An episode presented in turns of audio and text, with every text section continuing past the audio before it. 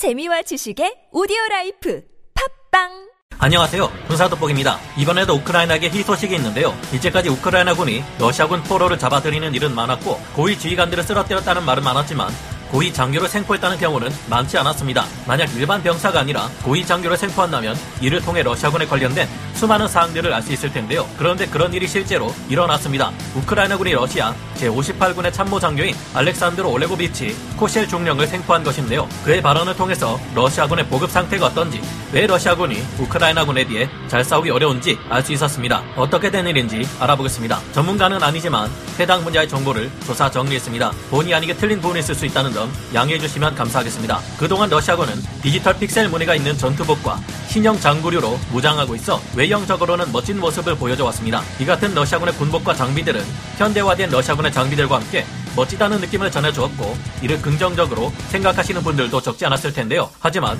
유감스럽게도 오늘 이 소식을 듣고 나면 러시아군의 보급품과 군복에 대한 충격적인 진실에 좀 놀라실지도 모르겠습니다. 얼마 전 돈바스 지역에서 격전 중인 우크라이나군의 제128 산악 강습 여단이 놀라운 전과를 이뤘습니다. 현지 시각으로 3월 22일 이 지역을 지키는 우크라이나의 128 산악 강습 여단이 돈바스 지역에서 민사 심리전을 총괄 지휘하던 러시아 제58 연합군의 정보 참모부 심리전 과장인 코셸 알렉산드로 올레고비치 중령을 생포했다는 소식입니다. 코셸 중령은 러시아군의 47084 부대 소속 심리전 작전팀의 지휘관으로 58 제병협동군 사령관인 미알 주스코 장군에게 직접 대면하여 일일 보고를 하는 중요 인물이었다고 합니다. 주스코 장군의 58군은 니콜라이오를 점령하기 위해 일주일이 넘게 공세를 퍼붓고 있었지만 128 산악 강습 여단을 비롯한 현지 수비대에 막혀서 성과를 내지 못하고 있는 상황이었습니다. 그런데 코셸 중령이 생포되고 러시아군은 그를 구출하기 위해 별도의 부대를 투입해 필사적인 노력을 기울였으나 실패했는데요. 하지만 128 산악 강습 여단은 코셸 중령을 데리고 안전하게 후퇴했고 코셸은 우크라이나군의 신문화에 정보를 말하고 있다고 합니다. 제가 아는 선 하에서는 러시아군 내에서 장교가 생포된 것은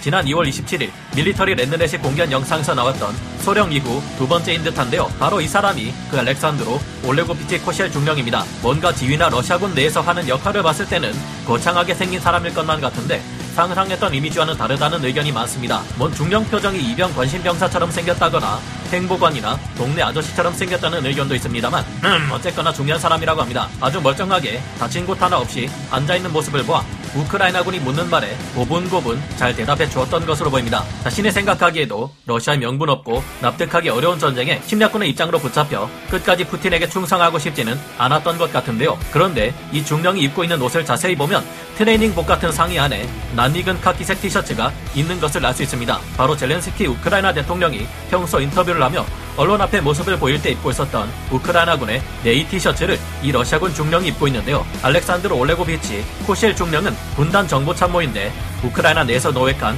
우크라이나군의 티셔츠가 더 좋다는 이유로 이를 입고 있는 것이라 짐작할 수 있습니다. 그는 속옷, 양말, 군화 등 군복을 제외한 모든 의류를 우크라이나 군용 보급품으로 착용하고 있었다고 합니다. 사실 이외에 많은 현장 사진에서도 러시아군이 자신들의 군화나 네이 같은 의료보다 우크라이나의 것을 더 선호하고 있다는 것을 발견할 수 있습니다. 이번 전쟁에서 그동안 과대평가받아왔던 것은 러시아의 무기나 장비들만이 아니라 의류나 신발, 속옷 또한 마찬가지라는 것이 드러나는 대목인데요. 현지 시각으로 3월 23일 우크라이나 내 여러 언론 보도나 SNS 소식 등에 의하면 러시아군들이 전쟁 개시 후 우크라이나군의 보급 창고나 민가를 통해 우크라이나에서 만들어진 옷과 신발 등을 약탈하며 이에 집착하는 모습을 보인다는 것이 알려졌습니다. 그렇다고 우크라이나군의 군복까지 빼앗아 입어버리면 적군인지 아군인지 구분이 안 되는 피하 식별의 문제가 있기에 군복은 빼앗지 않는 것으로 알려졌는데요. 알렉산드로 올레고비치 코셸 중령을 생포한 제128 산악 강습 여단은 러시아군이 군용 속옷뿐만 아니라 양말까지 모두 우크라이나군의 것들을 빼앗아 입고 있었다고 전했습니다. 특히 우크라이나군의 군화가 러시아군에게 인기가 좋다고 하는데요. 우크라이나군의 제식 전투화인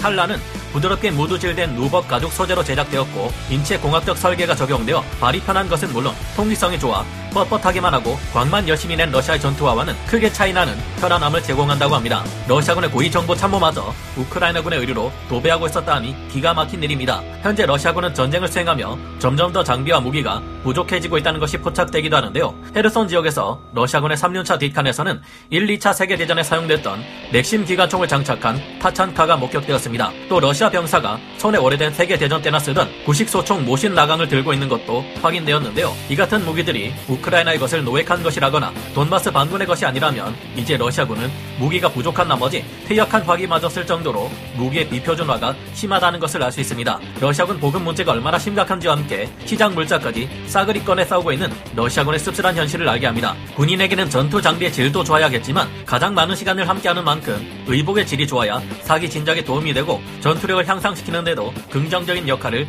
끼치게 된다는 것을 새삼 느끼는 것 같습니다. 군 시절 전투화 코 부분에 질리도록 광을 낸 적이 있는 저 또한 저 우크라이나의 전투화가 어떤지 신어보고 싶네요. 러시아군 장료를 어렵게 생포한 흔치 않은 일이 있었던 만큼 이처럼 러시아군의 보급품 질이 형편없다는 것 말고 좀 더 중대하고 전투에 있어 막대한 영향을 끼칠 수 있을 만한 고급 정보를 더 얻어낼 수 있기를 바래봅니다. 오늘 군사 돋보기 여기서 마치고요. 다음 시간에 다시 돌아오겠습니다. 감사합니다. 영상을 재밌게 보셨다면 구독, 좋아요, 알림 설정 부탁드리겠습니다.